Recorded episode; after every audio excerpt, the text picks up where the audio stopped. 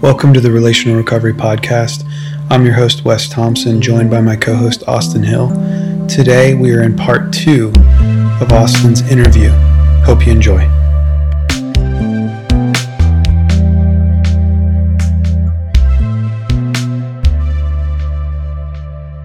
Yeah. So, major shift in my life.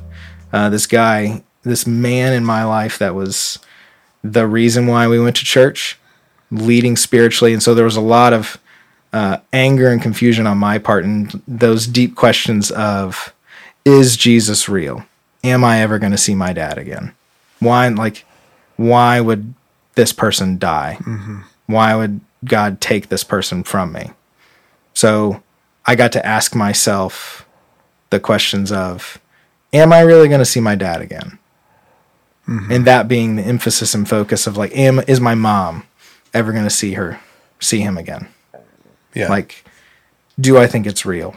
And there was a te- a time of in my life in that time where I was just like, I don't know. I really don't know if it's real.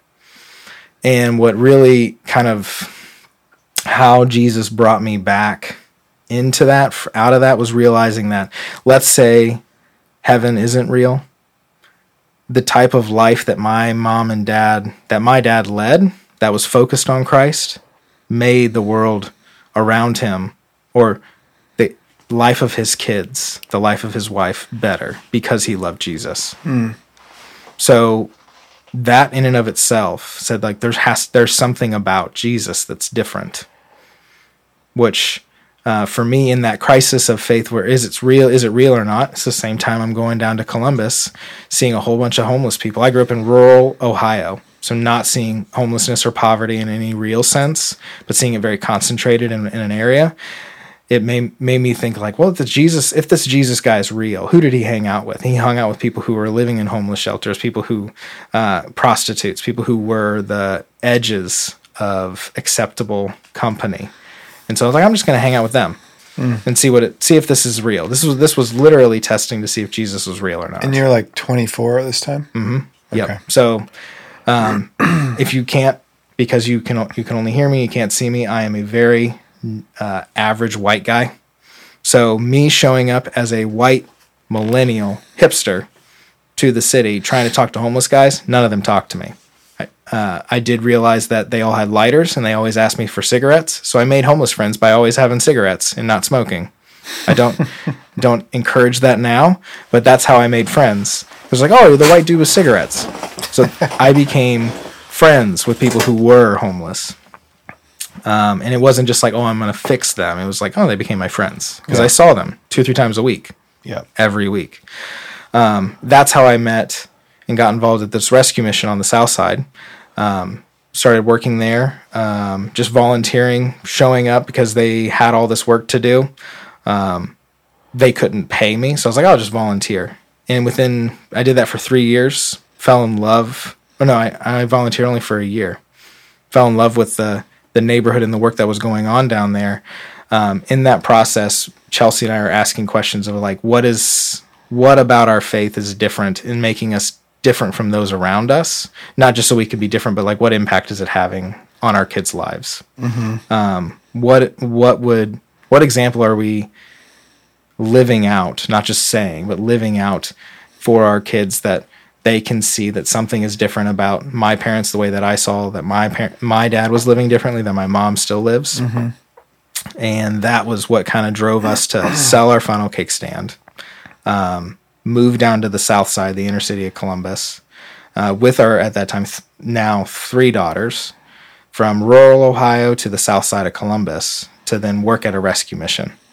Um, that's how um, it's because I fell in love with the hard parts of the city because that's where suffering is most visible. It's not there isn't just suffering in hard parts of of cities. It's everywhere, but it's just very visible. Yeah. And because suffering is visible, that means grace is more visible because grace is only needed when something is wrong. And so seeing and experiencing uh, Jesus' grace in people's lives, like getting to know people who were living outside, getting to know the the women that worked Parsons Avenue just because of the uh, work that was happening at the rescue mission. We did there was free lunch, dental clinic, vision clinic. There was workforce development, like programming there. Um, there was a lot of volunteer opportunities. So bring a lot of people from churches who who cared deeply about the suffering would come in, and then it was my job to keep them busy, um, and that they were doing something productive and not hurting things. So remind me, what year was it when you when you moved to the south side? 2014. Okay, it's 2014.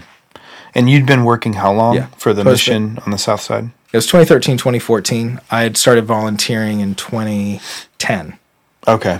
So, So- several years before you Yeah. actually moved into the city. Right. Okay. Yeah. hmm So my dad died in 09. I started volunteering in 2010. We moved in, it was 2013, 2014, somewhere in there. Okay. So worked there. Uh, I Is that when you started going to Veritas? Mm-hmm. Yep. Okay. So Veritas is what um, saved, like it, how say it, it really welcomed us in and got us into uh, the city. And there was other Christians, followers of Jesus, who believed in the same things we did. Because Chelsea and I were were already identifying that like this following Jesus thing is making us feel different or uncomfortable in the light and easy life we were leading outside of the city. Uh huh. Um, that doesn't mean that like to lead a life following Christ, you have to live in the city. It's just Sure. we that is, I guess, how I'm articulating what the Holy Spirit was convicting both of us towards was making us uncomfortable where we were. Um, and that's kind of that's what Jesus does. He makes those who are comfortable uncomfortable, and he comforts those who need it. That's the cool thing about him, and how I've experienced uh, him in my life is giving me comfort where I need it, and then making driving me towards things when I am too comfortable or just kind of like lazy or that's not my maybe not the right word but it's Jesus is constantly I experience him often pushing me towards pain. Um so that's going to Veritas is how I met you. Um at a I think the first time we met each other was at like a church conference down in Louisville Oh, was it? I think That so was the first time Mm-hmm. Yeah, it was me, Garrison Green, went and at Sojourn. yeah, the Sojourn Network. Okay. Um, so met you. Um, you and I both kind of moved into the city at the same time. We both had fam- young families at the time, figuring out like how do we go into neighborhoods and not think we know exactly what's going on, but just kind of checking each other to make sure like we're not these like saviors, but we're just joining in with what Jesus is already doing. Had I church planted at the at that time, or was Uh, they were you were in the process. okay. It was I think it was just Refuge Church at that time. Okay. Yeah. Yeah. So did that, and then uh, we would get together probably every two three months just to hang out. And in December of 2018, I told you I was like, "Hey, I'm looking for a new job." 2018. I think it was. Wasn't it? Yeah, it was 2018 because tw- January of 2019, yeah, is when um, I started working at the refuge. So it was November, December of 2018 when when I was like, man, I need a different job.